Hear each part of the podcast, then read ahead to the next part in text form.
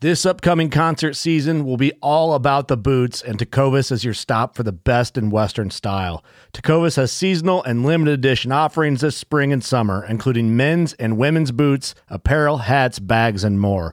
All Tecovas boots are made by hand in a time honored tradition with timeless styles that are always on trend. And Tecovas has first wear comfort with little to no break in period. It's hard to find this level of comfort paired with this level of style.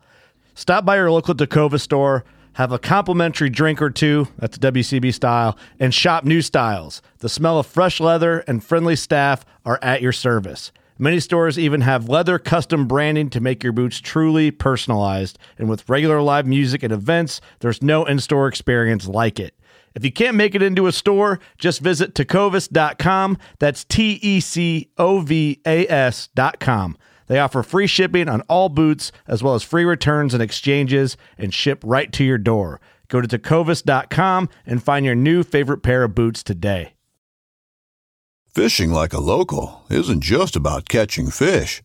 It's about connecting with the environment and the people who call it home. It's about hearing the stories and traditions that have been passed down for generations and sharing unforgettable moments with the people you meet along the way. Fishing like a local is having an experience that stays with you forever. And with Fishing Booker, you can experience it too, no matter where you are. Discover your next adventure on Fishing Booker.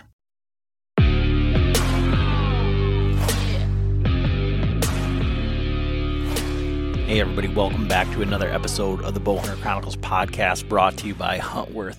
Huntworth brings you quality clothing at a price you deserve. Right now, they've got a spring turkey sale going on at huntworthgear.com. You can use code TRKYM20 to save 20%. Again, check them out at huntworthgear.com.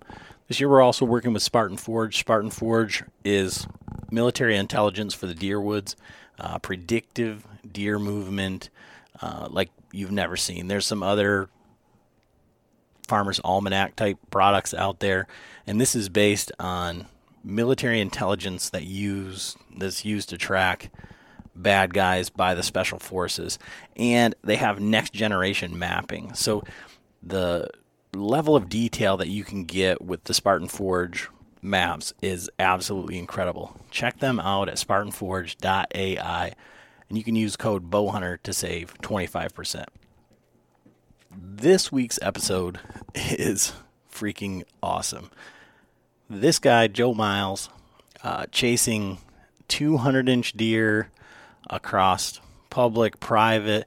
Uh, he's got stories of working kind of like DIY with outfitters in Canada.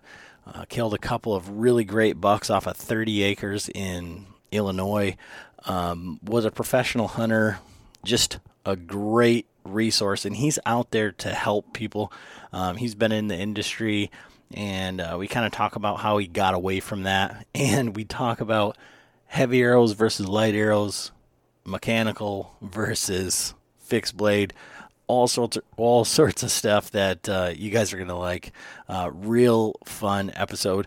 Um, Got to give a shout out to our latest Patreon, Tyler Ritchie from Iron Mountain. He is uh, up nearby where my hunting camp is. So we're gonna have to maybe try and link up when we go up there for uh, hunting this year.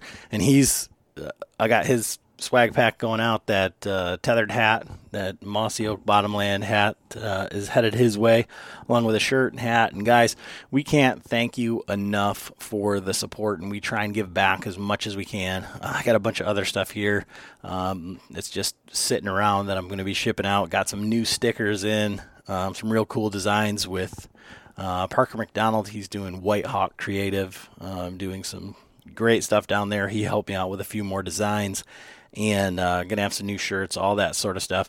And you know, it helps us. Like right now, I've got our video stuff is going to be coming along. This podcast didn't have video because uh, Joe didn't quite have the capability, but we are really trying to take it to the next level, and that's through the support of the Patreons. So with that, you can check that out at uh, patreon.com forward slash Bowhunter Chronicles podcast. Click the link on our Instagram, and it's like 30 cents a day. I know gas is $8 million now, and, you know, everybody doesn't have all the expendable income they maybe once had, but we do appreciate all the support, and we try to give back as much as we can. Um, this giveaway that we have from for this quarter, Huntworth is giving away a complete package uh, for turkey season sweatshirt, jacket, pants, gloves, hat, the whole works.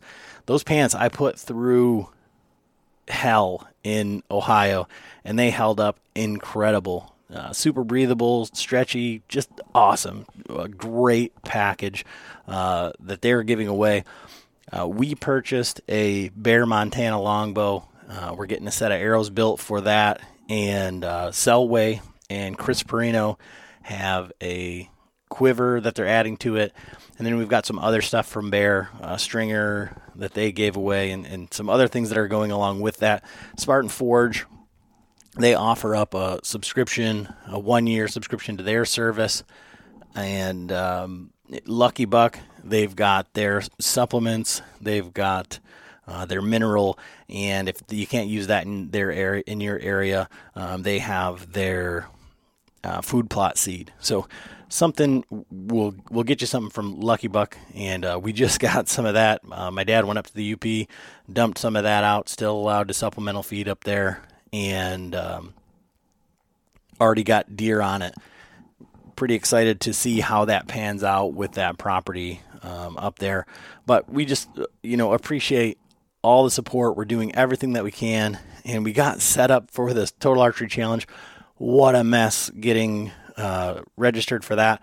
Uh, but we are going to be there all weekend. Um, this year, our cookout is going to be more structured. Um, so we're going to have a set time, you know, where to be, all that stuff. We're going to be cooking out on Saturday, probably started around six o'clock. I'll have to get with John. Uh, half of our guys didn't even get in for the entire thing and aren't shooting on Saturday. So I got to work that out. But Saturday we'll be shooting uh, are doing the cookout. John will be shooting. A couple guys will be shooting. Um, but come by and see us for anybody, not just Patreons. If you're listening to this, uh, we're going to try and get as many people there um, as we can. Greg Litzinger is going to be with us, and uh, we'll see who else we can't get to stop by and uh, say hi there at the uh, at the cookout at the Total Archery Challenge Crystal Mountain. So after all of that, I know you guys are going to love this episode. I don't know if you're familiar with Joe Miles, but uh, you're going to want to check out his stuff after this, and they have some big things in the works. So, without any further ado, thanks for listening. All right, everybody, welcome back to another episode of the Bowhunter Chronicles podcast. Uh, just me tonight, and uh, we are going to be talking with Joe Miles. So, Joe, um, he, he was recommended as a guest from Greg Litzinger, and he was a guy that I'd heard on a couple of other podcasts. And uh, we've had a lot of hunters on the podcast, tons of guests, tons of guys that are just straight killers, and some guys that are in the industry, all of that. Um, but I think this is the first time that we're going to have a guest on who can actually say that they are a professional hunter. Um, how are you doing tonight, Joe? Man, I'm doing good. Uh, I, I, appreciate that introduction. well, I mean, it, it's it's true, right? You have a really um, interesting uh, history. You know, as we start this off, you know, we always like to get a background, you know, on on who we're talking to if someone hasn't ever, you know, come across their name or is not not familiar. Um, and your stories, I mean, one of the better ones, I would say. So. So how yeah how, did you uh, end up? I guess where did you start out hunting? Like where are you from, and like what was it like on your first hunt? What you know at that time?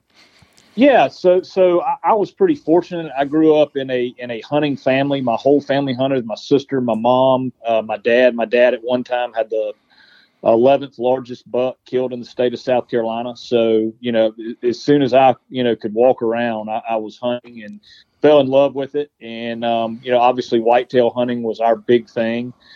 And I, I, when I was 12, 13 years old, my dad, you know, gave me my 243 and, and I'd been hunting with him literally. I think I shot my first cow horn when I was five years old with him. And at 13, he kind of turned me loose and said, you know, I've, I've given you the basics, you know, have at it. And I, I, I lived in the woods. I mean, that, that's what I did and what I loved. I played football, baseball, and hunted. Um, and, and that was, that was my life. And I did it, you know, all through high school, all through college. And, um, when I, when I got out of college, uh, I went to Africa. Um, I, I watched some Peter Hathaway Capstick. Some of your older listeners will remember that name, but he had some videos and books, and I, I read all of his books. He was an American guy that was a professional hunter in Africa and had had some uh, videos that came out, and I watched those when I was pretty young, and decided that's you know what I wanted to be if if baseball didn't work out. So when I got out of college, I I, I went to Africa and um, spent a lot of time over there. Uh, got to be friends with some professional hunters. They helped me get into a professional hunter school over there that was really difficult. Um, and it was taught in Afrikaans and in English. So it was it was tough. Obviously, didn't speak Afrikaans, so it made it a little bit difficult. Um, and then once I finally graduated from that, uh, I got a, a, job with a with an outfit up in Mozambique, and um, eventually earned my way to a dangerous game license and started uh, guiding, you know, dangerous game safaris and plains game and all that. So yeah, that's that's kind of how I got going. So let's take a step back just a little bit. So like when you were hunting with your your father there, and and what was your style of hunting? So in you know we're Michigan guys from up north, and you know we're probably in the you know if you were to put it on a whitetail map, right? Like one of the least likely destination hunt zones in, in Michigan because of pressure and, and things like that. You know, and we're, you know, everybody's a rifle hunter and, you know, I grew up with a, a bait pile and, you know, we went out for, you know, a, a few days. It wasn't so hardcore uh, from the start as we are today. So, what was it like? I mean, with your dad killing uh, big bucks like that, uh, maybe a little bit different than than my upbringing. So, yeah, my dad was, you know, he he's still with us. He's he's older now, um, but but he was he was hardcore um, even back then. Um, you know, South Carolina, our our rifle season in part of the state comes in August fifteenth it runs all the way to January 1st. You can shoot five bucks in our state. You can still run them with hounds in our state and, and part of the state. Um, there, there's basically no limit on does. Um, I might be wrong there. I, I, know you can get, you can buy extra tags. I, I, think at the end of the day, you can shoot 15 or 16 deer per person if you get all your tags in the state of South Carolina. So it's to, to say pressure. I, I know all about that.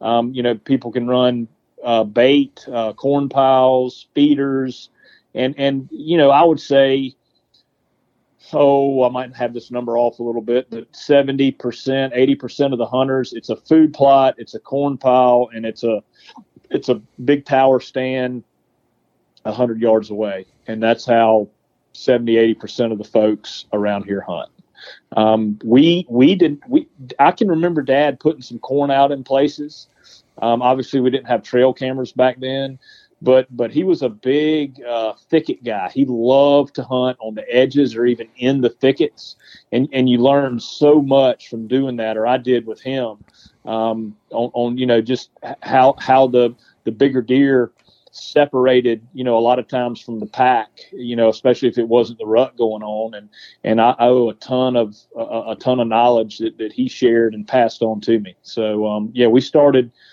we, we he started me young, and um, I guess my transition with whitetail from rifle to bow was at 16, and I, I haven't shot a, a, a deer with a with a rifle since I was 16.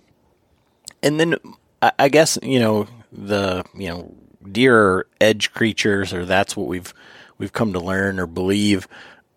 What woodsmanship skills I think did you develop at that time? Because I'd like to know, you know, how the African professional hunter training um, kind of transitions over to the whitetail woods, but like, what was your baseline prior to going down there for the for the schooling?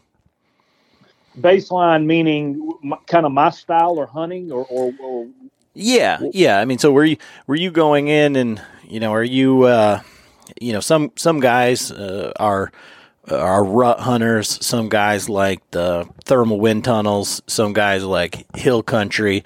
Um, you know, when you started, what was it? You know, prior to going to Africa and getting a, a proper schooling, I guess is the best way to kind of lay it out there. What was your style of hunting, or what were you looking for when you yep. went into the woods, and then how did that transition?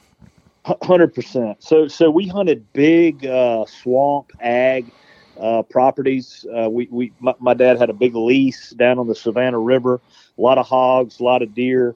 Um, acorns were a big thing for him. White oaks, he, he just he, that that boy. If you if if he ever found white oaks, he, he was just in love with that. So I, you know, obviously I learned that. Um, and and you, you know, white oaks near thickets. That that was a in thickets. I don't know that you know that that's big bedding areas, big cutovers, um, big thick swampy areas um, and and that's kind of what i learned is is those deer as they got pressured they got into you know, some of the roughest, nastiest places they could get where most guys weren't willing to go. And, you know, everybody says that, but it is so true. Um, and, and so, and it was tough hunting. Um, you know, I can remember being little and going down and, and, and having all day sits in the swamp because we get into a good area and have movement all day because we were getting into areas that nobody else hunted. Um, and, and so, and we would hunt them, we would hunt them from August 15th all the way to the end of the year and early season, we'd be on beans. Um, now, obviously, when you're rifle hunting bean field, you know, you can get 200 yards from, from where they're going to be and still be fine. Um, so, so your craft is not as finely tuned as as once you start bow hunting. Um, but but again, I got a really good base from him, and uh, became. I think the I think the big thing he did that helped me was kind of turning me loose and letting me start making my own mistakes, getting in too close, blowing deer out, not paying that close attention to the wind, not even knowing what thermals were back then, but kind of figuring it out that you know as things in the morning heated up things started rising and, and figuring that out just kind of not really knowing why, but um, you know, seeing that happen. Um, so so a lot of trial and error, a lot of mistakes, and you know, putting all that together and, and starting to kill some some decent deer on my own. Okay, and then you graduate college, you go to Africa, and you become a professional hunter. And what does that entail? I mean, what additionally are they showing you, and what things transition, you know, from what you already learned from whitetails to you know, dangerous game and plains game yeah. and all that, and then vice versa when you came back. Yeah, so I, so I will go real quick here on the professional hunter school. You, you, you went in; it was a two week course, and it was everything from how to set a dinner table correctly um, to the different venoms in in uh, poisonous state snakes. You have cytotoxic, uh, cytotoxic, neurotoxic, and hemotoxic venom um, and different snakes and how to treat those if somebody was to get bit by them. So you had a, like a CPR deal, you had horn judging, a shooting test, um, tracks, trees, bird identification. I mean, it was it was harder than any college course I ever took. I mean, it, it was really difficult. There were there were 12 students in the course. 11 South Africans and myself, and six of us passed. Only half the class passed and, the other guys got to come back. You know, they washed out on shooting or or the law. You know, you had to write the law um, for, for, South Africa. Um, for the, you know the game laws um, and, and, guys if you failed a certain part of it you could come back and take it over but i graduated from that and then basically i did like five years because i couldn't stay for whole seasons normally you do about two seasons of apprenticeship work and because i you know i couldn't stay for six months at a time um, I, I would uh, I would do like two months, three months, and then I would come home, and I just I, I really got under a guy's uh, wing. He took me under his wing, and and um, you know believed in me, and and he was from Zambia and had a big concession in Mozambique, and you know he he just kind of took me along and, and let me know when I was ready. And and my first hunts were Cape Buffalo and Plains Game, and then the next year he he um, nominated me all, all, the way to a dangerous game license, and and so that's kind of how that happened. Okay, and so as you when you were coming back, then were you still? I mean, I guess as a young man, you know, without a family or anything like that, that's probably when you were explaining, you know, if baseball didn't work out, I'm going to become a pre- professional hunter. And I bet you could go to my fifth grade journal, uh, or like, you know, what do you go on to be when you grow up? And it would probably look something similar. And, and that's, you know, what you, what you have, have done essentially. So when you were coming back, did you have you know, a wife or a family or anything, or was it you came so, back so here did, and hunted and then? Yep, I did get married um, fairly early, two years out of college. Uh, I dated my uh, now wife since our senior year of high school. Um, so we had dated for five years of college. Most people get out in four. I took five. Um, and um, so so yeah, we we um, I got married two years out of college, and I st- but I started a business right when I got out of college called Sporting Adventures International, and I still have that business today. And we were baker- basically a travel agent for hunting. We we would we would take outfitters and match them up with clients, and when we book a hunt, we get a commission for that. You know, a booking agent is, is what they call it. Um, and I started that business right out of college, and that was kind of my plan was to spend six months a year in Africa guiding, and then the other six months home uh, booking safaris for that outfit. That was kind of my plan. And then, you know, my wife got pregnant. We had a baby, and and um, you know, I never will forget. I, I'd been in Tanzania, Zambia, Mozambique, and back to Tanzania. Had been gone for 90 days, and came home, and and uh, she said, "This ain't gonna work anymore. You you got to make a decision on." Um, whether you want to you know have a family or uh, or you want to do this professional hunting stuff and and I you know obviously went the family route because that was so important to me um, and and you know it was a great time in my life I enjoyed it I loved it um, but you know the, the family thing was more important to me and and I still w- had a burning passion for whitetail um, but it was a great time and and I did learn a ton I know you asked this earlier you know what did you learn over there that translated over to whitetail. And if you want to get into that, I'm happy to. Yeah, yeah. I mean, so like I said, you are probably one of the only people that you know. There's there's probably not a lot of people that have the same amount of experience as you do. You know, not in just whitetail and all the other game. We'll get into that, but I mean, like to actually have gone and you know went through the schooling, guided, set out on this this path where it wasn't ancillary. It wasn't, uh, you know, in addition to. It was this is what I'm going to do. Where you could you could focus on it almost solely.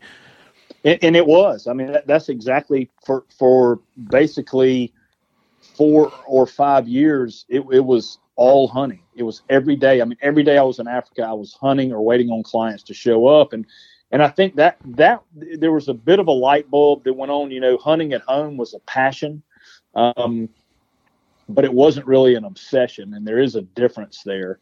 Um, when when I was over there, you know, you've got guys spending thousands of dollars to come in and do a hunt, and, and you have to be switched on. You know, you, you can't make mistakes. You know, if if you say that that kudu's 50 inches and he's 46, you know, that's not a big difference at, at 300 yards.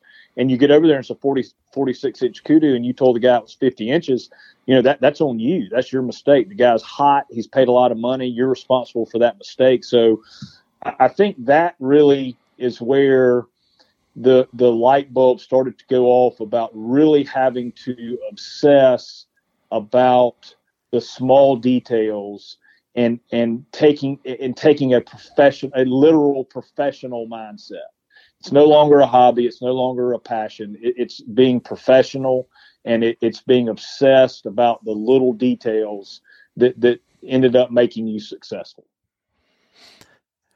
So uh, i've seen you know you've got a lot of videos and you ended up you know coming back and, and getting into the hunting industry and we can talk about that. But one of the things that I was going to ask you because you know, you are, you know, you were hunting with, you know, the Adam Hayes Team 200, right? So these these are a different class of animal, and it seems like for most people who start down that path of these, I would say that they're beyond trophy class animals, uh, realistically for for most guys and for our listeners. I mean, that's a different level.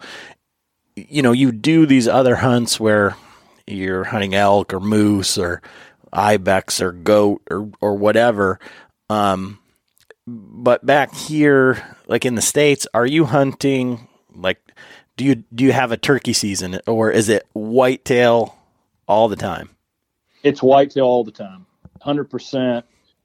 My my life is so simple right now, or I, I don't I wouldn't say it's so simple, but it's it's been so simplified. You know, I've got faith, family, and whitetail, and I'm doing something with those three all the time. That that's it. I mean, I don't play golf. I don't duck hunt. My uh, the, the the deer hunting place that I have access to. My best friend owns it, and he is a huge turkey hunter. And in the spring, I will go with him a lot of mornings just to get out and and, and be with him and be in the be in the woods. It's such a pretty time of the year. But um, as we're turkey hunting, I'm constantly looking for for different setups and you know, looking at different terrain that we might get into or different part of his farm. Um, so yeah, it is 100% whitetail all the time. And it seems like it's that way for most of the high level hunters. One that comes to mind, and I think he, I, I had talked to him about doing something, a, a, a, podcast on another topic, and he said, you know what, you need to talk to Joe. Uh, but Andy May is another guy that he's like, I don't play golf, I don't play softball, like all I do is hunt, scout, hunt, and uh, I know he's killed a couple turkeys, but you know it's that it's that level of obsession. Um, it, it has to be, man. It, these deer are are so smart, and and it's so difficult to get on the big ones that, that you have to be all in, and and you know you have to give up things in your life to to to you know go to that that extent and and chase the the really big mature deer. It, it you know, it, I mean, guys, you know, kill deer all the time, and that that's great. But for me personally, you know, I want to find as many big deer as I can, and I want to be able to hunt them and interact with them, and um, that that's you know that's what I enjoy. And and some guys don't like that, and that's absolutely fine. I mean, it, it, it just that's a personal thing for me. So when you say you want to find as many big deer as possible. Some people would say, and so we're mostly public land hunters. We, you know, my father-in-law now is hunting some uh, private ground down in Ohio a little bit, and um, but for the most part, it's uh, for us public. And how, when you say you're finding these deer outside of um, I guess what I would say, and I know you have some YouTube videos and things on on that, and you're very well versed in the topic. But for for some guys that would just say, "Well, it just takes money to find a big deer," uh, I, I, guess what do you say to that? Uh, that, I, I, I find that so funny because you can go to all the well, I, I, won't say that because I do have some buddies um, you know, that do have a ton of money and, and they've got really impressive trophy rooms. But when you look at their wild, that's the key word, wild. When you look at their wild whitetail collection, it, it is pretty lacking. Um, I mean, some finance definitely helps, but it does. You do not have to be a rich man to kill big deer. Um, I, have got a couple buddies um, that that are not um, I call them hunt bums, and they kill some absolute giants. And and they they, they yeah, I hear that all the time. Man, you got money and you got all these, you got all this time and you got all these, all these places to hunt, and and th- th- that's so far from the truth. I mean, I I killed one, I killed four bucks this year on permission property. The youngest one was four and a half, and the oldest one was eight, and I had permission to hunt on these properties did not pay one dime to hunt there. So how do you I, I guess locating these big bucks, it would be it, you have to uh, you can't kill big deer if they're not there, right? So no, no doubt about it. But but so so that's just that's another another thing. You know, if you're hunting in Michigan where, where you're hunting, and I'm hunting in South Carolina, uh, a a 130 for us man, if you kill a 130 with a with a bow and arrow around here, you have absolutely set the world on fire. I mean, that is a, a pig. That is a giant. So it's it's it's relative. What what I try and do is is find the biggest deer, the, the most mature deer on that piece of property. And and you know what? It might be a three year old, and I, I don't hunt that property. But but if I can find a four year old and a five year old, six year old in, in South Carolina um, on one of these properties, that, that's a that, that's fine with me. He, he might score 120, and that that's absolutely okay because I'm about to go in after a master that survived all this gun hunting, all this dog hunting, all of this, and I'm absolutely fine that he only scores, you know, 120, whatever. He's a big mature deer, and he's you, you know, he's a buck that I want to want to get after. So when you you say that, when you say you're going in and and, and hunting a, a master, what sets these deer apart, or what's different about you know because it's been said that you know over four years old or whatever, you know these deer are almost like a different species. So what is different when you're going in to hunt a deer, you know, in that age class? So I think what what I have found, and, and there'll be guys that argue uh, this, is is they're all different, right?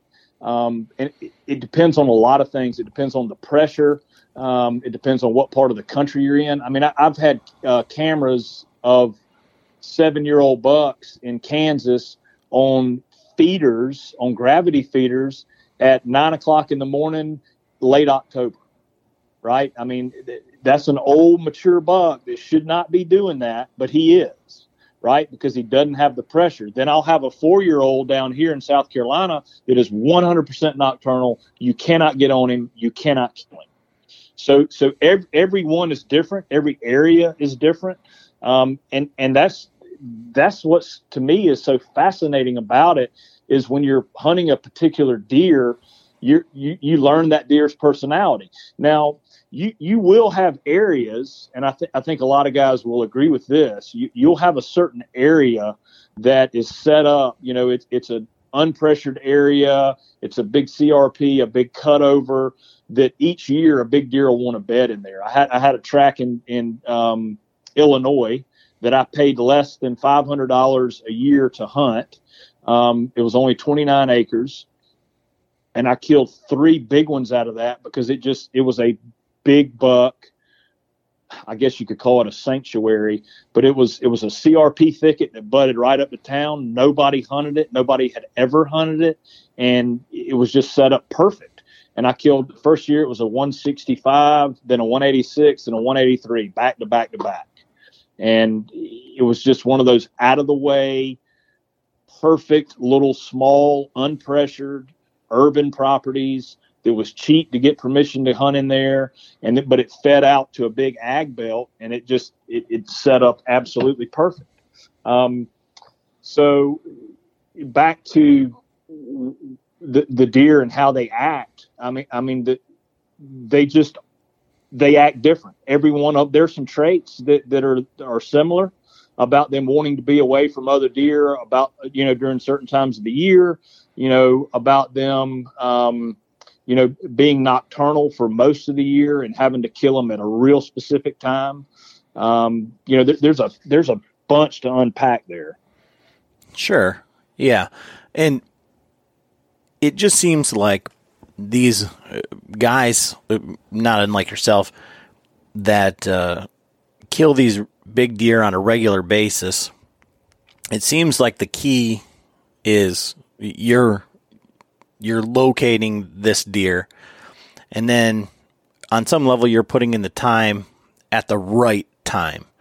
And uh, you know, there's another guy that we talk to quite often on the podcast, Jake Bush, and his thing is, you know, he locates as many big bucks, and he's got a whole bunch of them, and he hunts mostly uh, public Ohio. But he finds one that's killable, and figures out when he can he can kill it. So on like that 29 acre property, how are you hunting that? Like that uh, that one's probably I would say maybe one of your most publicized pieces of property. You know, it yep. comes comes up, comes up, comes up. So how are you hunting that as far as, you know, you're in South Carolina, that's I don't know how many states away that is. Yeah. But managing your time to be to be there to kill that deer without over pressuring it or you know all, all of the things that we we think of okay well you know when i go out of state and i want to go hunt ohio or missouri or wisconsin you know now i'm on a time crunch. And if i don't have it you know when i go it's on public so i don't have it dialed in 100% so there's a, a learning curve to get that find the piece of property to find where you need to be. On 29 acres you would have to be in the right spot the right time without i mean you could booger up that property in about 20 minutes if you if you oh, really walked it. No, no, no. There's no question about it. And and I, I bet you, if I went back and really thought about it, in three years, I bet I hunted that property eight eight times in three years. I, it was so frustrating because I knew those deer were in there, and I just could not hunt because it was a bad wind um, and I, I, just would not risk it. There was one tree I needed to be in, and if we didn't have a north wind, I wasn't going in. And I really, really, really love high pressure. I like high pressure. Um, I killed. Let's see. I killed all three of them in the afternoons, high pressure afternoons, sunny, cold, into October, first of November, before the rut got going. That place when the rut got going, that place went dead. The deer moved out of there. But pre-rut and and even even before pre-rut, they, the big deer were bedded in there. But you could not, if it was not a dead north wind, you could not hunt it. And um, it could be tough to hunt in the mornings because the deer would come in there sometimes before it got daylight. So you had to be real careful. So I, I bet yeah, I, I, didn't hunt it much. I mean, I think the first year I killed the 160. I hunted, I did hunt the morning, and I actually ended up, I didn't know it at the time, but I heard him fighting another buck up on a hill. And I got in early that afternoon, and he came down to a creek to drink right from where that buck fight had come from. And I shot him in the afternoon. Uh, the 186, I shot him the first afternoon. I was there Halloween, and I think I I got there and I hunted November first, and I killed him November first, the first afternoon in, and then the other the 183 the next year. Um, I think I did hunt. I think it was like the fifth of November before I killed him. Um, but it it wasn't many days in there because you and that that that's that's a good that's a good point is that you have to stay out. I know we're anxious. I know deer season comes in. I know you got a limited amount of time, but the discipline. I mean, m- multiple times this year, I would early season, I would get into the swamp and you know be calling for a, a southeast wind, and I'd get there and it'd be straight out the north they'd have it wrong. And I, I would get up at four o'clock and, you know, get down there and get all set and get ready to go, check the wind. It's wrong. I'd, I'd call it and, and go to my office. And, you know, that's the stuff you have to do. A lot of guys, nah, it'll be okay. You know, maybe they'll come from a di- different direction. No, you, you, you, you can't do it. You can't do it. And so how do you manage that from, you know, five states away? Man, a lot of a lot of, a lot of driving. Um, you know, a lot of trail camera work. Um, that that's that's a huge thing that that I'm, I'm I use that technology as as much as I can because really there's there's there's two foolproof ways to know that a mature deer is there, and there's two so-so ways to know that mature deer there. The the so-so ways is you, you can see sign, you can see big tracks and rubs, but you don't know what kind of headgear they've got. Somebody can tell you there's a big one in there, but you know how reliable is that?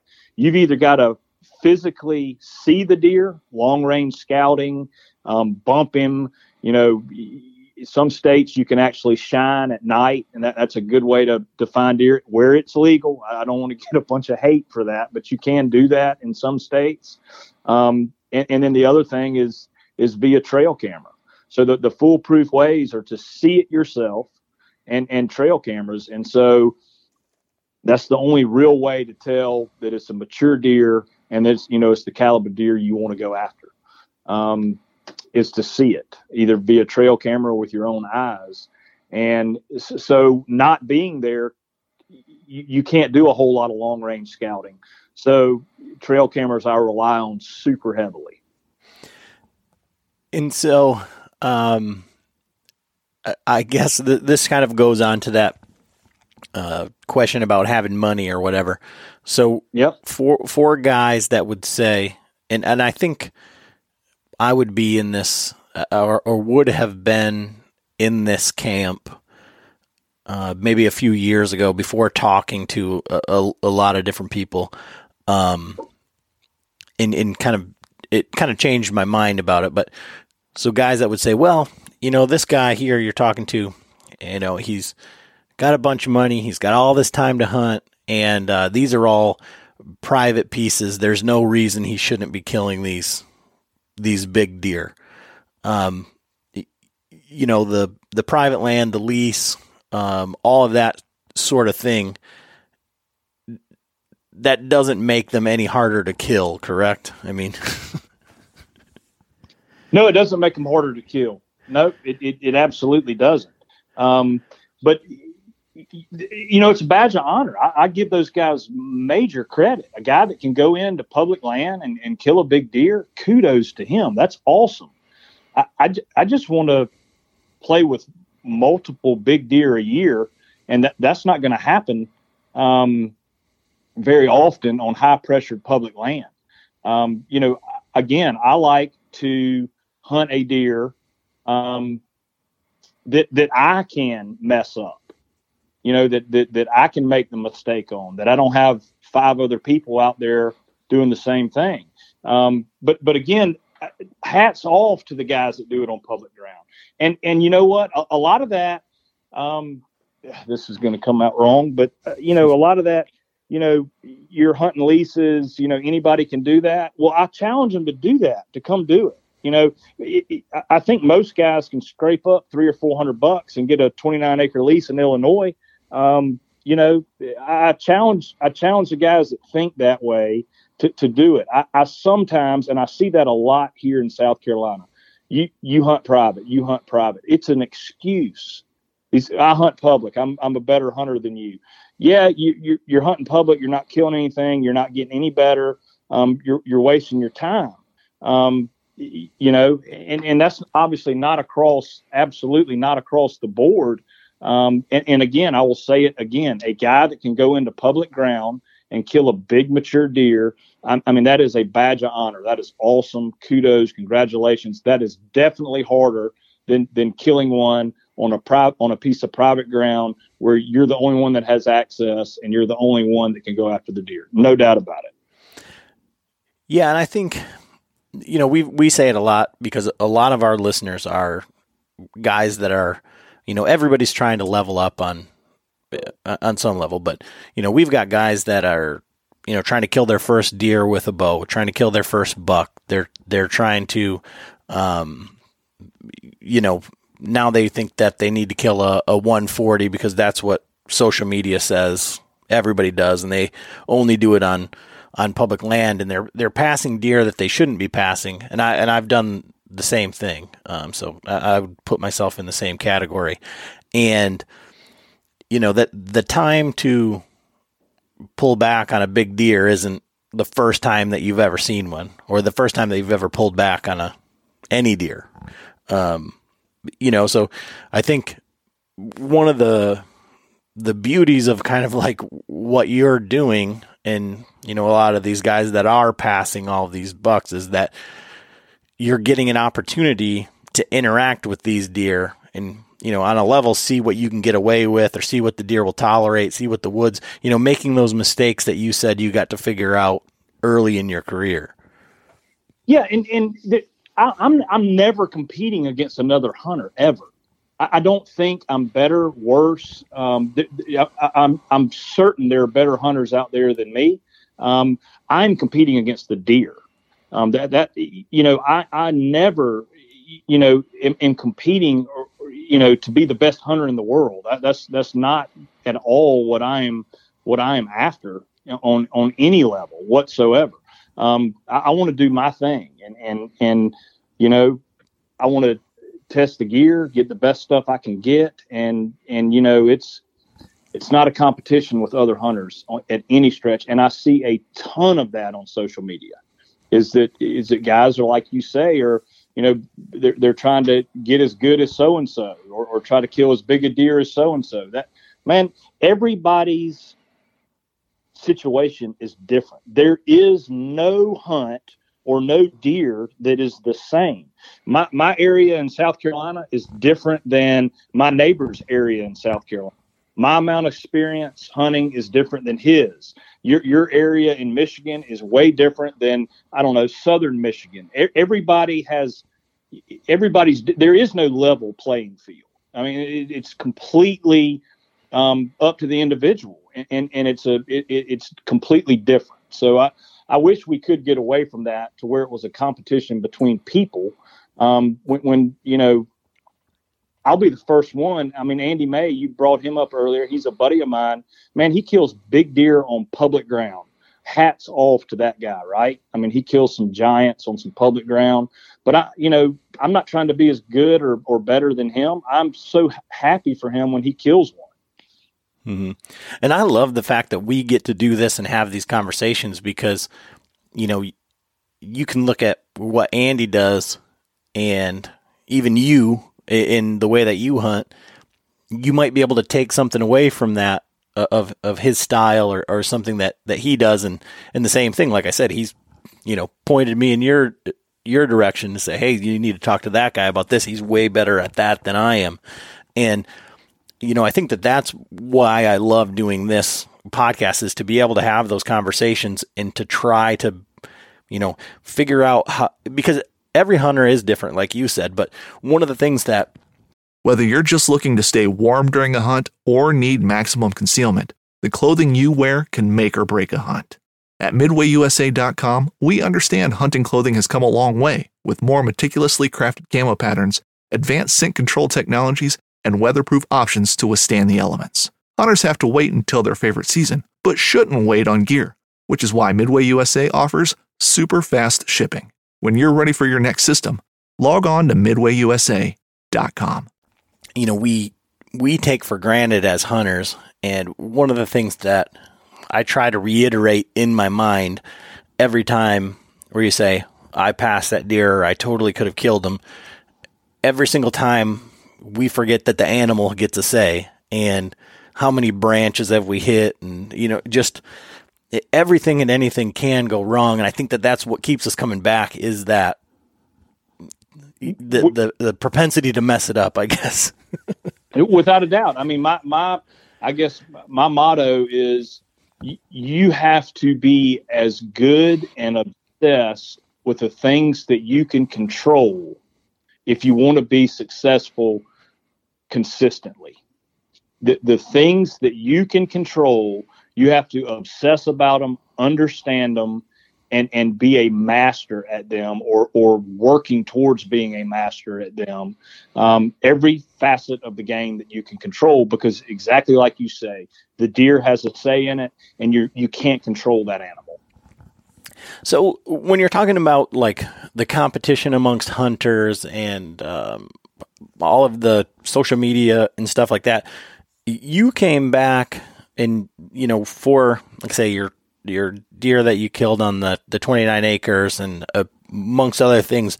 I mean, you've hunted on TV shows and been you know engulfed in the industry.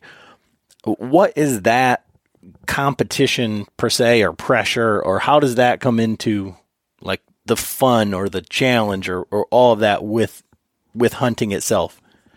Yeah, you know, it, it makes you up your game for sure. Um, you know, it definitely makes you up your game. There is pressure on there on there to perform because you need content for the show. You, you, you and it, it, it does definitely take away from from you know my young life of hunting and, and just out of the sheer love, it, becomes a professional type um, atmosphere. Um, but, but again, the competition with the deer for me went up. It wasn't, oh man, Adam Hayes has got two. I better go kill three. It, it was never, for me, it was never like that. For a lot of guys, it was. Um, and, and I think that's, that's the wrong mindset. Um, when Adam knocks down a 200 inch buck, I mean, I'm the first guy to call him or he calls me or whatever. And it, it's genuine. Um, congratulations. I'm so happy when, when guy, cause I know how hard it is to do that. And I, I appreciate it.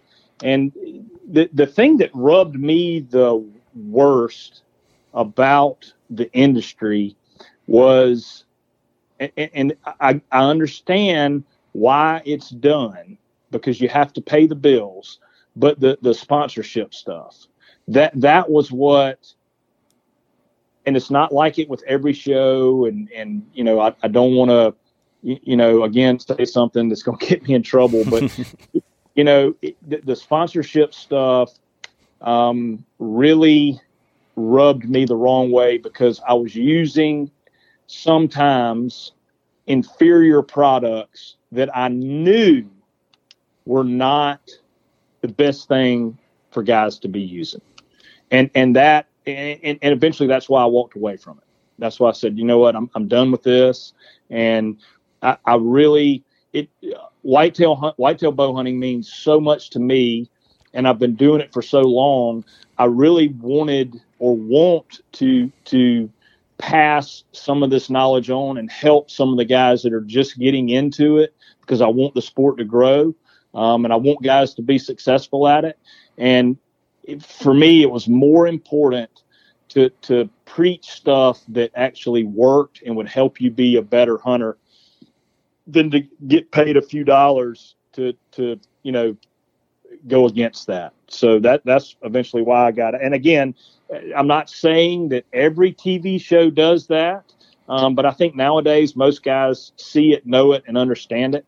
Um, and obviously there's a bunch of great products out there and there's a bunch of bad products out there and my advice to guys is is test your own stuff out and listen to guys that have actually done what you want to do. So uh, i want to talk about what you're doing now on that but i also want to have like a, a little sidebar caveat on that because what you said about you know Adam Hayes and him calling you and you calling him and being um, in that group of guys, um, and then you kind of followed up with saying there find some people who are doing what you want to do. Um, you know they say, and if you follow any of like the business guys or the motivational guys or I, don't know philosophical guys, they always say you know you're the sum of the five people that you spend the most time with. So when you're in camp with guys that are knocking down 200s or, you know, you're good friends with Andy May and Adam Hayes and these guys, you know, how does that help you level up your game? And what would you say to guys who are in the camp with eh, that want to, you know, level up their game and, and take it to the next level and they're at deer camp with guys that just want to drink beer and you oh, know, they don't want to hunt. Not not not one second of time would I give that that group. If if they're into drinking beer and and uh, staying up late and it's a vacation, no, no sir, I'll, I'll have no part of that. that. That's not. I'm not interested in that. Um, and, and, that may be a blunt statement or whatever, but I'm I'm uh I, I won't I would go by myself before I'll do that. I'm not I'm not going to I'm not going to do that. I mean that that keeps me from doing what I want to do. Um, and and so it's it's too important to me um, to to hunt these deer than it is to socialize and party and all of that. And and I, I assure you, these other guys that you that you're mentioning uh, feel the exact same way. So when you're you're in camp with those type of guys, or you're surrounding yourself with guys like I, I guess let us be a fly on the wall. Like, how do those conversations go? You know, about the next day's hunt or or whatever. Yeah, and normally I, am alone. Mm-hmm. no, normally, when, when I go somewhere, um, I, you, you, know, we'll take Kansas for example. I, will I'll get a hotel, um, you know, or or get access to a little house or something, and and a lot of times I'm absolutely by myself for seven eight days at a time. Um, which I have no problem with. But I, have done several hunts with Adam um, up in uh, up in Alberta and some some other places. And you know, then you know, Chris Seymour's my buddy in in Kansas, and sometimes I'll stay at his house. And it it is literally twenty four seven whitetail. It's it's pictures, it's terrain, it's wind direction, it's what are the thermals going to be doing tomorrow? When is the cold front coming? Um, what is this deer doing? Do we think he's dead? Has somebody else killed him? Um, you know, it, it is constant strategy. It is it is constant mission planning. Um, you know, you're you're you're you're making a strategy. You you more times than not, you've got a, a, a big deer that you're going after, and and you're looking at you know at the maps, and you're looking at how you have your stand set or where you're going to put a stand, and how close you can get to where you think he's bedded. You know, putting the plan together, and it is literally if you are awake, you are immersed in obsessing over that deer. So that kind of goes back to what you were talking about that that switched on mentality is 100% of the time. 100%. Yep, without a doubt. And and if you if you half ass it, excuse my French, you it's fine to do that. It's fine to go with your buddies to, to, to deer camp, drink some beer, have a good time. It's a vacation for you. If you kill something, you, you do. It's just not my thing. Um, but but it's absolutely. I, I, mean that that's great, and I'd say there's a lot more of that that goes on than the other. Um, but but if you want to consistently be successful on these older mature deer, it takes that level of commitment and it takes that all in obsession to to do it. Okay. Yeah, I mean that's I, I guess what I would would expect. Now, I guess you uh, would be on the other side of this because I was going to say, you know, when you're in, when you came back and you're starting hunting uh, back seriously, I would imagine that you weren't looking for um, quote unquote like a hunting type mentor, right? You say um, find somebody that's doing the things you want to do and and see what they're doing. When somebody's seeking out like a, a hunting partner or you know they do have someone who's successful like how how would you recommend um, you know kind of reaching out to them I, everybody's so secretive about their whitetail spots and you know it's it, it, makes sense when you say that now when you're like yeah i'm usually by myself because that's you know a lot especially with the public land guys you know you'll straight up lie to them about where you're going. um, so no, I, it, it's hard, man. It's hard to kill these big deer. It is hard to do it, whether it's on public land or private land or wherever. It's hard to do it, and but but I mean, I get a ton of Instagram and Facebook messages, you know, all the time, and there is not one that goes unanswered. I answer every single one of whether it's arrow builds, broadheads, tree stand selections. What do you think about this part of Illinois? Now, I'm not going to divulge where I'm hunting. I mean, that's it takes so much work and you know to, to, to get these spots and especially these permission spots that I, I do keep that very very quiet and, and respectfully so. Um, but man, we need more people giving back. Um, you know, and helping guys. I mean, that that's it's it's kind of a fraternity. Um, it, it, has gotten super competitive, which I hate. You know, between hunters. Um, you know, you got the recurve guys that are against the compound guys, compound guys against the crossbow guys, crossbow guys against the rifle guys.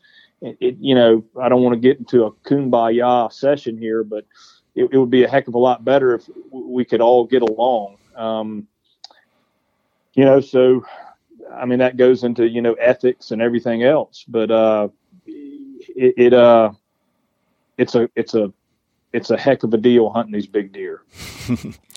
yeah. Um, and so with that, mentality, and you had said about you know walking away from the the TV and the the industry and stuff. You did start up recently a YouTube channel where you're going completely unsponsored and just going straight up providing information type things. So talk about that a little bit. Yeah, I, I mean that, that, that's that's what I wanted to do.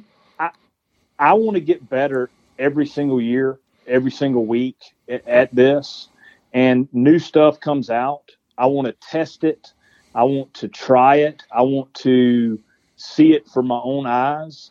Um, and and so that's that's kind of what this YouTube channel is all about.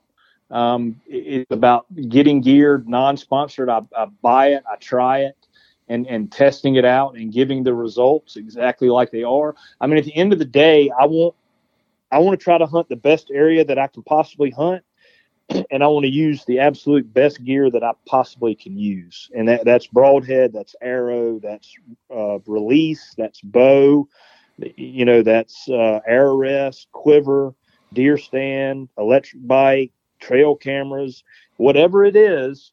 I want to test it, try it, and, and show guys the results of what I found from a completely unbiased standpoint. Because personally, I want to know what's the best and I want to use the best because that's going to help me be better as a hunter.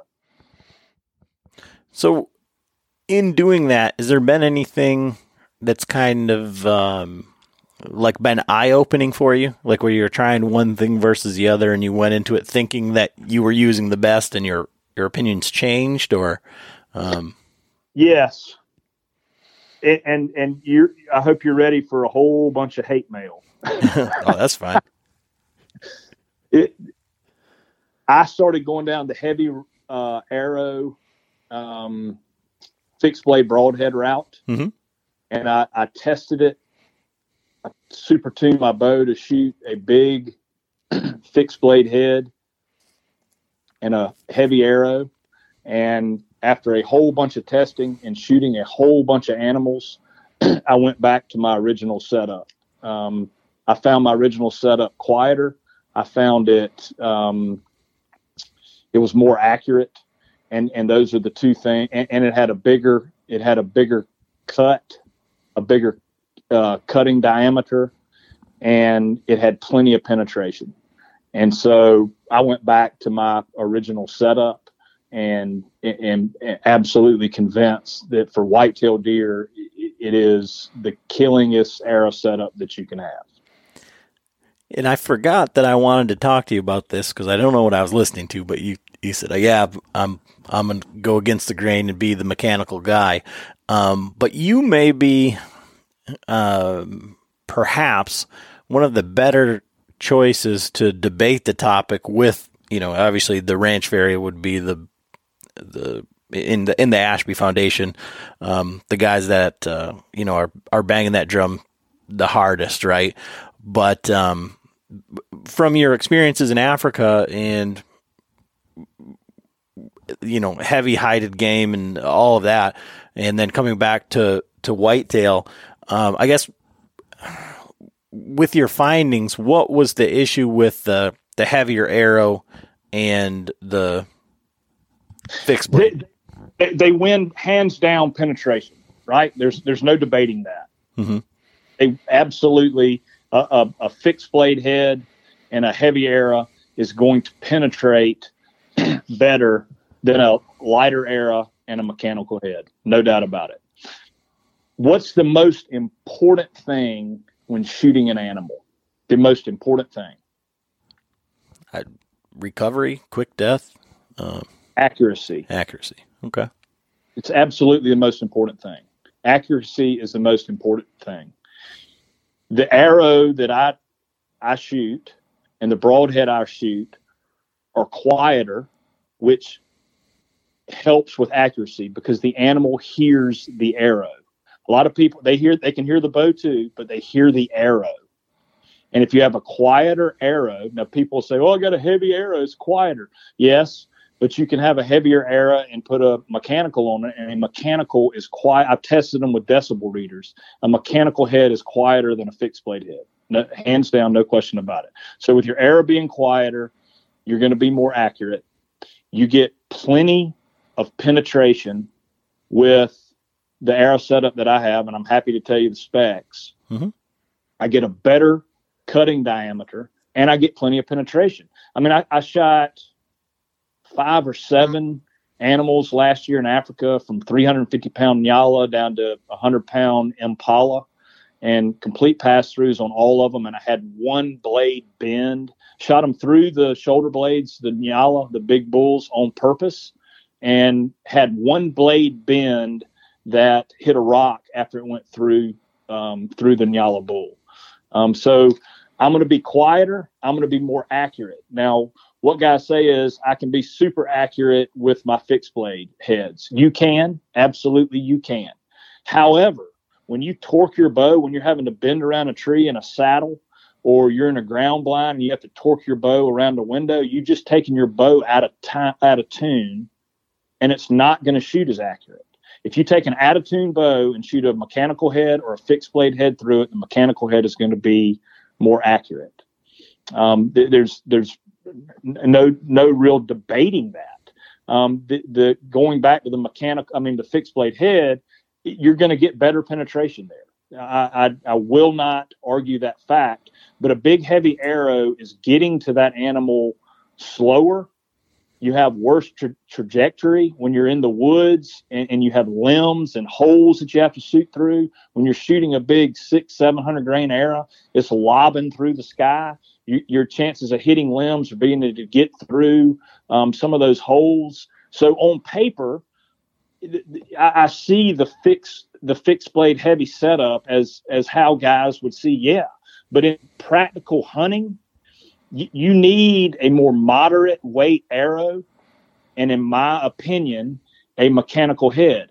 I get that Rage and, and all the mechanicals 15 years ago were terrible. They were. They were horrible the technology has come so far and the rage Trypan and those SEVR broadheads man they are they are bulletproof and they are great heads especially for whitetail now if i'm hunting cape buffalo that's that's a different story. That animal's not going to jump the string as much. You're going to be able to get a lot closer. Um, and, and you got a lot of hide and you need pen, you need penetration there.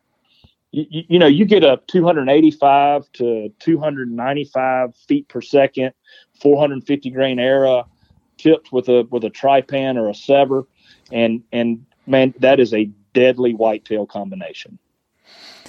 Yeah, I I can totally see that, and that's been kind of the conversation that's been going back and forth in our Marco Polo group with the the listeners and the the patrons, and it, it's it's a very interesting like discussion because we don't get most guys. I would say we don't get to shoot forty deer a year, um, to, so that we, you know, a lot of guys, myself included, and I've had this com- conversation multiple times, is you know you get one chance at that first deer of the year, and it's like that's where you shake off the rust. But if you mess it up on that one, or you know, then you're second guessing was it you was it the equipment was it there's so many factors and you know mechanicals just give you a larger cutting diameter bar none you know with some of these inch and an eighth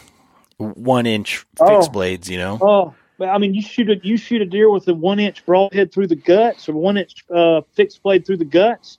You're never going to find blood, and you're probably not going to find that deer. I mean, you can, but you, you shoot, you run a two inch trypan through a deer's guts, man. You, you wait eight hours, he's going to be 200 yards from where you shot him, laying there dead. Mm-hmm. In Mike, I mean, it, it, just you you know I haven't seen I haven't seen um it, maybe maybe it's happened and and I'd like to see it, but they talk about these fixed blade heads shooting through the knuckle and through the actual leg bone. Um, you, you know, it, and it, it, could happen. I've never, I've never personally seen it, and that's actually a pretty bad shot. I mean, you, you've, I mean, there are a couple angles that you could technically, you know, have that shot. Um, where if you got through the leg bone or through the knuckle, that it could get into the lower part of the heart. Um, but as far as getting through scapulas, man, I'll shoot that Trypan through a scapula all day long, quartering two, no problem. Absolutely no problem. Right through there into both lungs. Um, you know, it, it's it's not an issue. Mm-hmm. Yeah, I asked it. It's funny. I've got you said about hate mail or you know feedback, whatever. In the last podcast, I I had mentioned. I said if you were to have the most ridiculous of scenarios that said you had to kill this animal no matter where you shot it, like you make a bad shot, and if you didn't recover it, you would be killed. Right. yeah. What broadhead would you use? What would be your setup?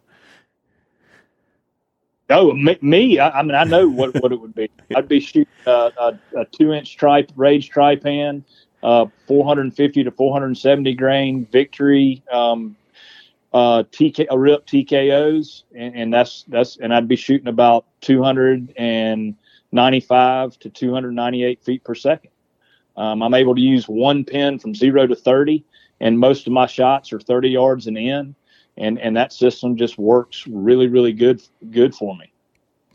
Yeah, and that sounds like what you're shooting right now. So that you're shooting what you feel is the most most lethal setup, no matter what. Correct? For, for whitetail deer, yeah, absolutely. I, I, for whitetail deer, hunting in woods, hunting in swamps, um, hunting in conditions where you know I'm not going to be on a golf course or in my backyard where I've got perfect form. I'm going to have to bend and move and shoot through holes, and and it's it's more of a real world, um, a, a, real world hunting setup. Um, you, know, again, I'm not going to argue that a, a, heavy arrow and a fixed blade head is going to penetrate better, but I'm going to penetrate plenty good enough to kill any whitetail deer that I come, you know, into contact with. And I've got a really good buddy, Don Higgins um, from Illinois, that is a big buck killing machine. And if he was sitting here beside me right now, I think he would punch me in the because he is so far the other way. Um, you know, he hates mechanical heads. So it it is very, um, you know, I'm not going to say it's right or wrong um, because he kills a bunch of big deer, and there are a bunch of big deer that die every year from heavy arrows and and fixed blade heads. But it, it's a game of you know millimeters and if I if, if I think that I can be a millimeter better, you know, if I've got a wider cut and I can get into that lung or I clip that artery because I got a bigger cut, I'm going to be more accurate. I'm going to be quieter. I'm going to have a more flat, uh, flatter trajectory. Um, and then there's guys that are that are in the you know in the industry, man, that that uh, are are you know world class shooters Joel Maxfield, Tim Gillingham, Levi Morgan. Now, a lot of these guys are sponsored by by different broadhead companies, but man, they all those guys shoot uh, mechanicals, and there's a reason they do that. I mean, they're shooting antelope at 80 yards, and um, you know these are super accurate, um, world class archers. And I absolutely listen and, and follow along because they're some of the best shooters on the planet and I, I want to know, you know, what what is their take? And you know, these guys are, you know, they're moderately weight arrows, they're moderate FOC, and they're shooting mechanical heads.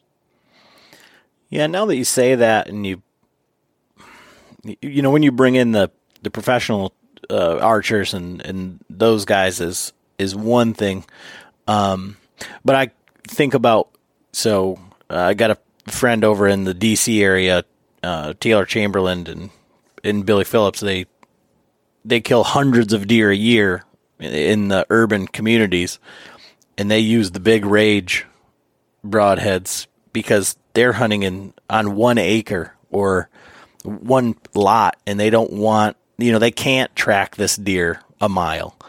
You yeah. know they they need it to die immediately, basically and uh, there's a reason that they're using those that setup. Yeah, it, it, it, man, I'm telling you, I have shot a bunch of stuff with these broadheads, and they they are devastating. They are absolutely devastating. And when you hit one fairly decent, it, it, it explodes them. Yeah, I I I have seen that, and that's that's that's interesting. So when you went into your testing, you weren't shooting that setup, or you're just you were surprised Man, was, by the end. No, I, I, when I went into my testing, um, the, the first thing I did was shoot through. I have a friend that owns a deer hunting processor, and I got him to keep some shoulder blades for me. And I shot a bunch of shoulder blades, and I was getting plenty of pen. I was getting through both shoulder blades with the with the with the Trypan, the Rage Trypan. But I, you know, and it would have a two inch cut right through it, and the blades would be fine. And I would shoot the same broadhead through like three sets of them, and then maybe the third set, one of the bl- bl- blades would bend or whatever. And then I was shooting a an Iron Will Wide, which is a really um, it's a really good, well built head. And um, man, it was they were that's an inch and a half cut, and they were uh, you know it was it was shooting through them, and then you know lodging much further into the target, and um, then I then I started shooting them out to 50 yards, and I was getting a pretty good grouping, and I was like, man, I'm switching. I'm, I'm going to shoot these Iron Will Wides. I, this this head's unbelievable, and we got a windy day, about 10 to 12 miles an hour, and I said, you know what, I'm going to go. I'm going to go shoot these things one more time in the wind. I, I couldn't shoot an eight inch group in the wind with them. Hmm. And I pulled my pull my Trypans out, and uh, you know I have ones that I'll practice with, and and they're they're you know junked up, and zipping them right in there, two and three inch groups. And I said I think I'm going to re I'm going to reprogram, and um, then I started testing the the noise level, how they sounded, looked at the pin gap when you've got this heavy arrow. Um, and then I, I literally took the Trypans over to Africa because I'd never done that before. And I shot a bunch of animals in Africa to test them out on, on you know, it's the toughest game in the world. And, and they, they performed flawlessly. And I, I said, man, they, they, this is, for me, this is it. I, I've proved to myself, non sponsored, you know, no incentive to say one thing or another, um, that this is the setup. That's awesome. And that I, I'd say that there's very few people that I think maybe would be willing to do that, um, especially you know uh, making for uh, for most people. I would say in general, you go over there and it's your once in a lifetime type trip, and so you're going to say, well, Ashby, who made all of these uh, you know, th- this algorithm essentially for, for heavy arrows and, and for everything. And all the detractors say, well, that's just for Africa. You know, we're not killing animals in Africa. You would build an arrow that was quote unquote for African game, right? It, I would switch my setup if I went Eland, Cape Buffalo. That that's that's a big roan, a big sable. um, I would still shoot them with a with a SEVR, a two inch SEVR or a two inch Trypan, no problem. But but when you get up to Eland, um, th- those those animals, th- those bigger antelope like the Eland, uh, the roan, the sable, they they don't sable. You're, you're let's just say Eland and roan. They're just not gonna they're not gonna jump the string as much. Cape Buffalo's not gonna jump the string. Um, you know that that's not that's not really a, a, a factor.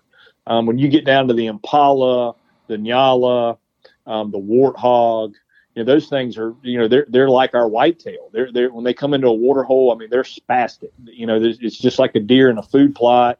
Um, you know they'll, they'll jump the string and and they'll they'll do some pretty acrobatic stuff.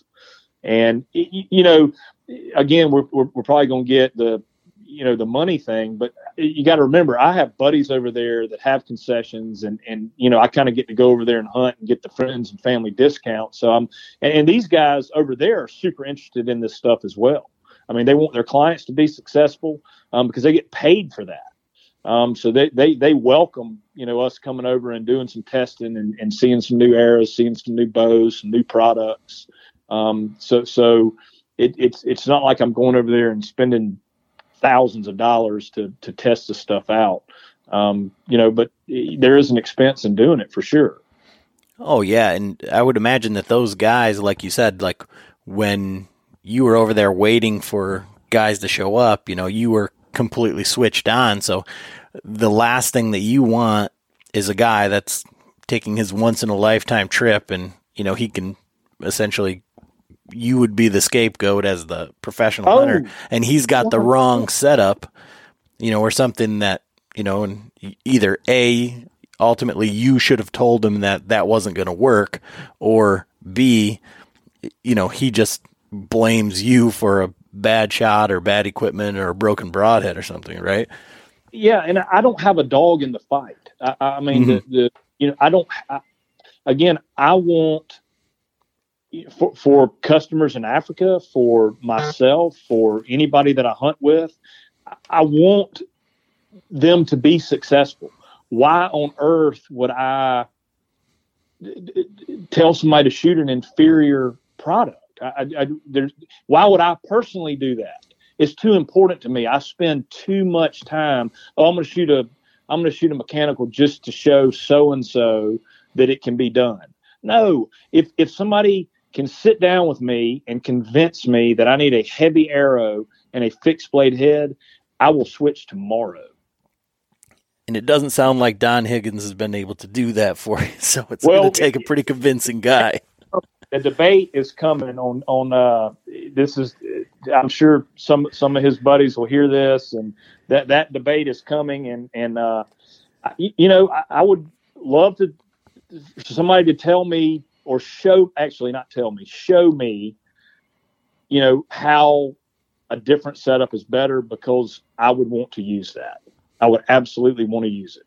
And I, I don't have an ego and i'm open-minded and I, I just want to have the best stuff that i can have. Well, uh, going back to the uh, earlier part of the conversation, realistically, how is that possible when the animal gets a say? How is what possible? Proving one is ultimately better than the other. Oh, I think you can do that through testing. I think you can do it. You can torque the bow. You can you can set up. You can tune your bow, um, and you can you can go out and torque it like your hunt. You take it out of tune, and and shoot the other setup and see how it performs.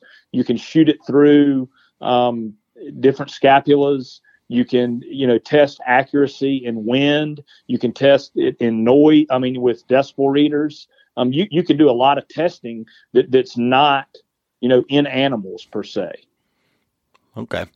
All right. Because well, again, accuracy is accuracy is number one. I, I don't know anybody that would would debate that. Um, that's the most important thing is being accurate, and a mechanical head is more accurate than a fixed blade. And we can go around and around and around about that, but uh, that's my that's my that's my two cents.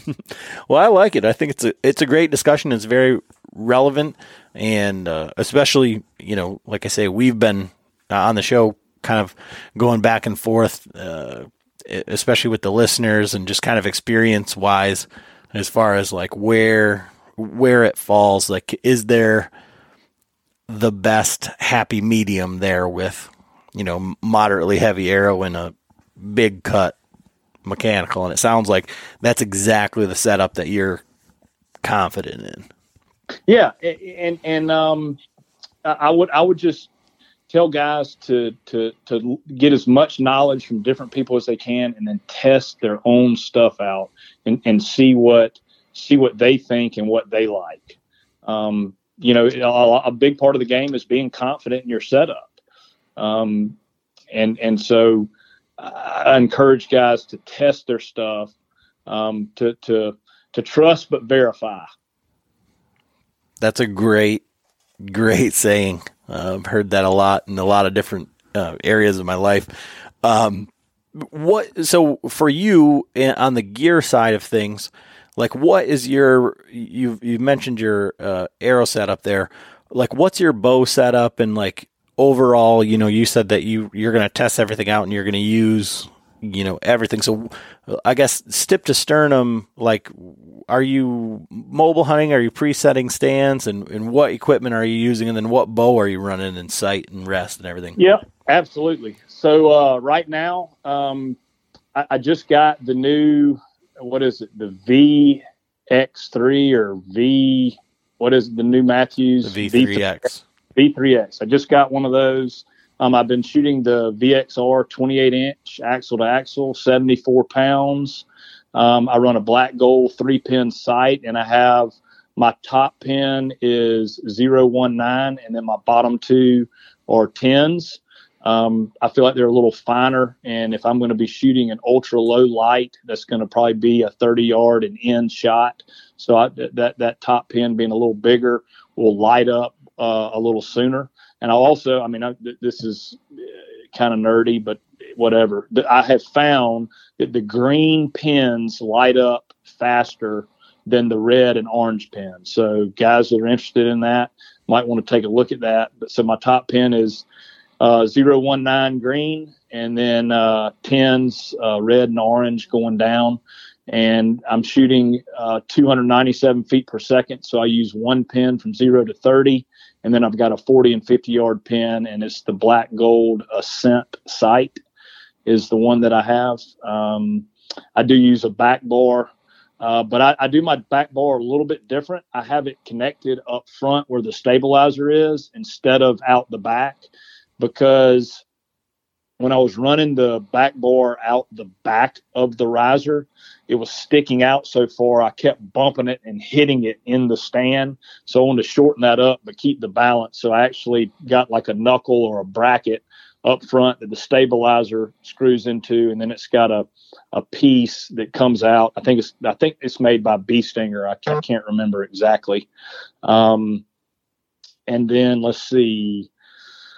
I'm going to test out that new gas string this year. Um, I've heard real good things about that, about their pre-stretching um, and the way that it's constructed. So I'm, I'm interested to, to shoot that string some, try it out let's see quiver i run a really a pretty inexpensive quiver it's the g5 quiver that um, has a cam on it and a and a screw in piece that you can screw into the tree and so it just has a little bracket uh, there that you can it's easy on easy off um, arrows we've already talked about uh, tree stands um, i'm a lone wolf guy um, i think they're safe i think they're quiet they're easy to hang um, I've got some Novix. Some of the Novix stands. I really like Jeff Weaver. He's a great guy. Um, and so I've uh, I've I've run some of his stands. That new uh, I think it's called Helium, real lightweight one. I use that for my mobile, and I, I do both. I, I, I do quite a bit of mobile hunting, kind of late October into the first part of November. Um, early season, most of my stuff, because where I hunt is so hot, is preset, or it'll, you know, I'll set it at lunch, and then come home and and shower, and then be back out there to hunt that afternoon. Um, what else? Um, talked about broadheads, arrows, nocks, and Nockturnals. I use Nockturnal nocks, heat vanes. I've got four heat vanes. I'm probably going to go back to three this year um, just to quiet it down just a little bit more. I don't think that you need four vanes to control fixed blade. I mean, excuse me, mechanicals. If I was shooting a uh, fixed blade head, I would want four fletchings. Um, inserts, I use the 60 grain stainless steel Victory inserts. So I've got 160 grains up front. Let's see, man. Um,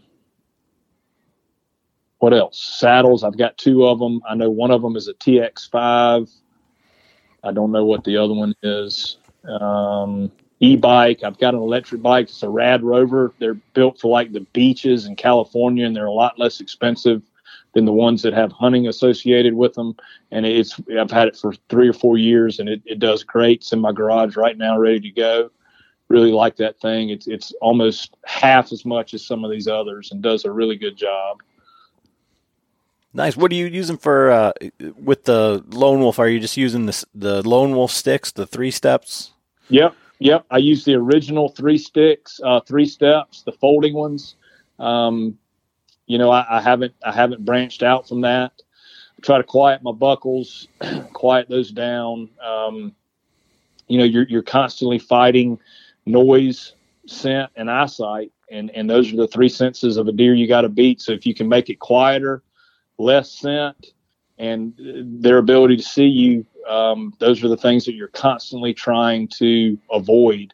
So anything you can do in those three areas is, is super important. And then uh, uh I feel like you might have something to say on this. Uh, what's your preferred clothing uh, for? Uh, yeah. Um, so uh, some of the guys will know I, I started a, a, bow hunting camo line last year called Asio Gear, and you know it, has been well received by the market. We got a lot of guys wearing it, a lot of guys liking it. The camo pattern um, is after we, we, we came up with it after owls. I was scouting one afternoon, and two great horn owls got in a got in a fight above me, and one of them lit up in a tree. And I walked over to him. I couldn't see him, and he flew out into another tree. And I said, "Man, that's the best tree camouflage in the woods. Why is there nothing like this out there?" And I, I came back home, called a veterinary friend of mine, and told him to research uh, rabbit and squirrel eyesight and see how it compared to deer eyesight. Comes back, they're they're all three dichromatic. They have dichromatic eyesight, meaning they all, you know, see basically the same. And I, I thought Mother Nature made these owls to be camouflaged from the same type animal that I'm eyesight that I'm hunting. So I want to look like an owl. So I got with some high end graphic artists and we came up with this camo uh, camouflage pattern.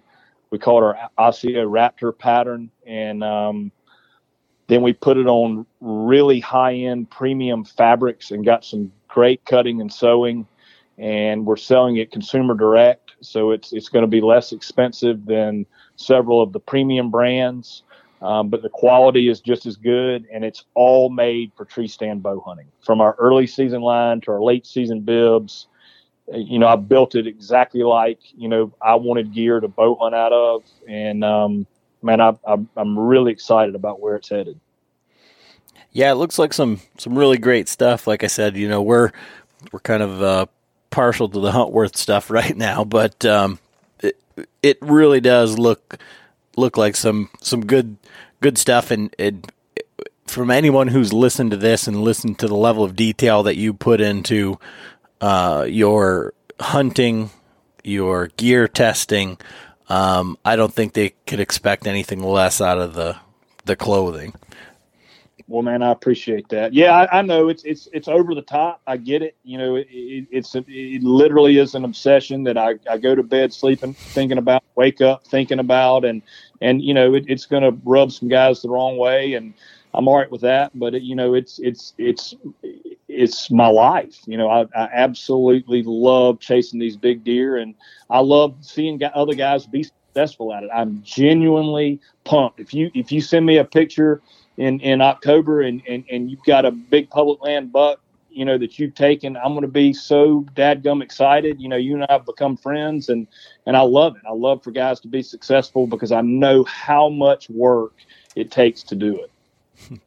Well, and, and that's the thing is for us here at the show, we're just trying to help people get bigger, and it doesn't have to be that big public land buck. It has to just be, you know, one more stepping stone on their journey to that to the big buck or whatever it is that they're chasing because everybody's in a, a different uh, a different space here you know yeah, for sure. everybody's different, man. Everybody's hunting conditions are different. Everybody's equipment's different. Eh, you know, it, it's there. There is no even playing field. Just there's no such a thing in, in, the hunting world. And and you know, again, not to be kumbaya, but if if we could get more guys, you know, pulling for each other, it, it would sure be a lot lot better. Well, Joe, I really appreciate it and appreciate the time. And you know, we're gonna ha- definitely have to do this again because I could pick your brain about a lot of different uh, different topics. But um, where can people follow along with you know w- what you're doing right now? Yeah, I've, I've just really started getting into the social media stuff. I was kind of standoffish uh, of that, but um, Instagram is uh, Joe Miles Hunting. Um, that that's you know I, I, try to get on there and post some stuff, if, if not daily, every other day. Um, YouTube is Joe Miles Hunting, and then uh, Facebook as well um, is, is Joe Miles. And um, yeah, man, if anybody's got questions or anything, I'm happy to help you. Absolutely. Well, awesome. Thank you so much. Yeah, buddy. Appreciate it.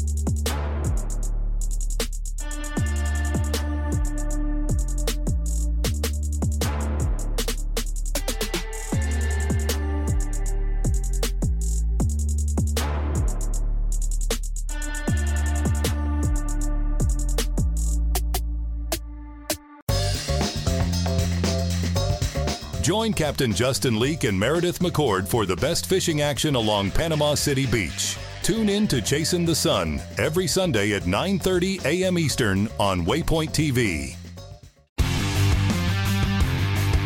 Don't miss Mondays with Into the Blue, brought to you by Academy Sports and Outdoors. Every Monday night from 7 to 10 p.m. Eastern on Waypoint TV, the destination for outdoor entertainment.